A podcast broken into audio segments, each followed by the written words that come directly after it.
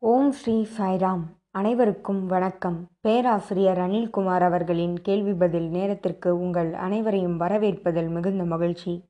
இன்றைக்கான கேள்வி என்னவென்றால் எழுபத்தி எட்டாவது கேள்வி. இஸ் மெடிடேஷன் ஏ பிலீஃப் இந்த பக்தருடைய கேள்வி தியானம் என்பது ஒரு நம்பிக்கையா? சமயங்களில் அதாவது மதங்களில் பல நம்பிக்கைகள் இருக்கும். அதுபோல தியானம் என்பது ஒரு நம்பிக்கையா என்பது இந்த பக்தருடைய கேள்வி. நாம் பலமுறை பகவான் சொன்ன வார்த்தைகளை நினைவு கூறியிருக்கிறோம். சுவாமி தியானத்தை பற்றி கூறியது அது இந்த வாழ்க்கை முழுவதுமே தியானம். தியானம் இல்லாத இடமில்லை.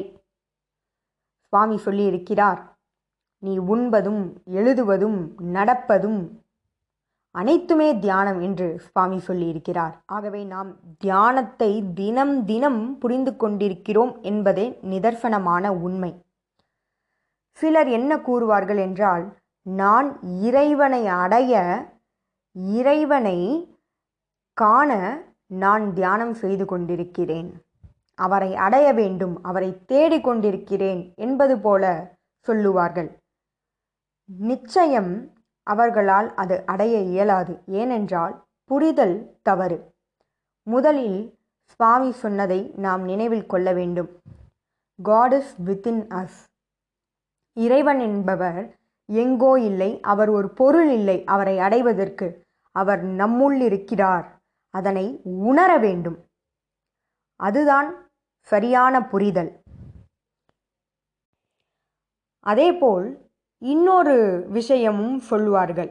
அது என்னவென்றால் நான் தியானம் செய்கிறேன். நான் தினமும் தியானம் செய்கிறேன் என்று ஒரு செயலை செய்தது போல சொல்லுவார்கள். நிச்சயம் அது தியானம் இல்லை. நாம் பிறரிடம் அன்பு காட்டுவதை நான் அன்பு செய்கிறேன் என்று சொல்ல மாட்டோம். ஏனென்றால் அந்த அன்பு இயற்கையானது. அதனை உணர்வுகளால் உணரத்தான் முடியும். அதுபோல தியானம் என்பது இயற்கையானது. அதனை ஒரு செயலாக செய்ய இயலாது. அது அனுபவத்தால் உணரத்தான் இயலும்.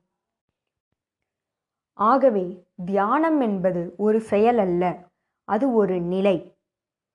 நாம் பிறந்த நொடியிலிருந்து இந்த தியானமானது தொடங்குகிறது.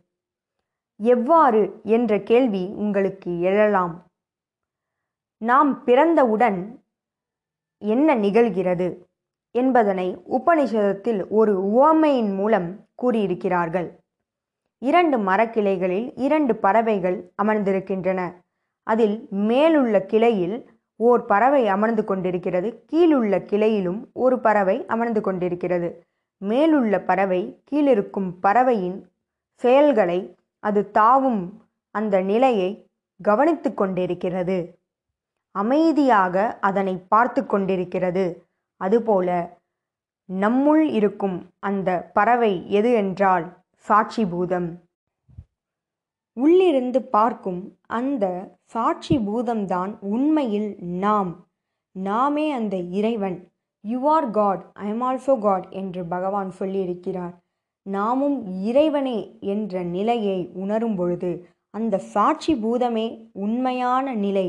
நம்முடைய உண்மையான நிலையானது சாட்சி பூதம்தான் சத்திய ஸ்வரூபம்தான் என்பதனை உணரும் பொழுது என்ன நிகழும்?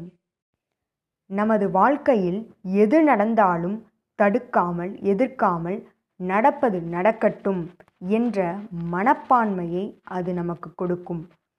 நம்முடைய மனக்குமுறல்களுக்கும் மனதில் ஏற்படும் அமைதியின்மைக்கும் காரணம் என்னவென்றால் நாம் மற்றவர்களுக்கு அவர்களுக்கு பதில் கொடுக்க வேண்டும் என்பதற்காக எதையோ பேசுகிறோம் எதையோ சொல்கிறோம் எதையோ செய்கிறோம். அவ்வாறு அவர்களுக்கு எதிராக இவை அனைத்தையும் செய்யும் பொழுது நம் மனதில் அமைதி இருக்காது. ஆகவே நாம் அவ்வாறு பேசாமல் செய்யாமல் அமைதி நிலையினை மேற்கொள்ள வேண்டும். மனதில் குழப்பம் ஏற்படும் அந்த தருணத்தில்தான் நாம் இந்த தியான நிலையினை அதாவது நாம் சாட்சி பூதம் என்ற சத்தியத்தினை நினைவில் கொண்டு அமைதியினை அடைய வேண்டும். இவ்வாறு நாம் அமைதி நிலையில் இருக்கும் பொழுது இந்த உலகம் முழுவதும் நமக்கு கிடைத்த ஓர் பரிசு போல நமக்கு தோன்றும். அப்போது மனமானது அமைதியில் நிலைத்திருக்கும் மகிழ்ச்சியில் திளைத்திருக்கும். அந்த ஆனந்த நிலையே தியானம். அதனை ஒருவரால் ஒரு செயலாக செய்ய இயலாது. அந்த ஆனந்தத்தை ஒருவரால் உணரவே இயலும். சிலர் தவறாக என்ன குறிக்கோளை கொண்டிருப்பார்கள் என்றால் நான் தியானம் செய்ய வேண்டும் அதுவே என்னுடைய குறிக்கோள் என்று கூறிக்கொண்டிருப்பார்கள். இந்த புரிதலை முதலில் மாற்ற வேண்டும். வாழ்க்கை முழுவதுமே தியானம் என்ற நிலையை உணர்ந்த பிறகு தியானத்தை செய்வதுதான் எனது குறிக்கோள் என்ற அந்த புரிதல் தவறானது. முதலில் அதனை நாம் நீக்க வேண்டும். பிறகு சிலர் இதனை தியானம் புரியும் போது செய்ய வேண்டும் இதனை செய்யக்கூடாது. அதாவது இறைவனுக்காக அமர்ந்து இறைவனின் நாமத்தையோ அல்லது ரூபத்தையோ தியானம் செய்ய முற்படும் பொழுது இதனை செய்ய வேண்டும் இதனை செய்யக்கூடாது என்ற அந்த விதிகளை மனதில் நிறுத்தி வைத்திருப்பர். அவ்வாறு செய்வதன் மூலம் அவர்கள் எதிர்காலத்தை நோக்கி அந்த இடத்தில் ஒரு செயலை செய்கின்றனர். தியானம் என்பது நிகழ்காலம். சிந்தனை சொல் செயல் ஆகிய மூன்றும் ஓரிடத்தில் குவிந்திருந்தால் அதுவே தியானம். அது மூன்றும் ஒன்றாக இணைந்திருந்தால் அதுவே தியானம். ஆகவே எதிர்காலத்தை நோக்கி நம்முடைய சிந்தனையானது இருந்தால் அது தியானம் செய்ய ஏற்றதாக அமையாது. ஆகவே தியானம் என்பது எதிர்காலம் அல்ல அது நிகழ்காலம். இயற்கையில் உள்ள பறவைகள் விலங்குகள் அனைத்தும் நிகழ்காலத்தில் தங்களுடைய நேரத்தை கழிப்பதால் ஆனந்தத்தில் இருக்கும். ஆனால் மனிதனானவன் எதிர்காலத்தை நோக்கி செல்வதால் அவனுக்கு மன அமைதி கிட்டாது. ஆகவே நிகழ்காலத்தில் நிலைத்திருக்கும் பொழுதே ஆனந்தமானது இருக்கும்.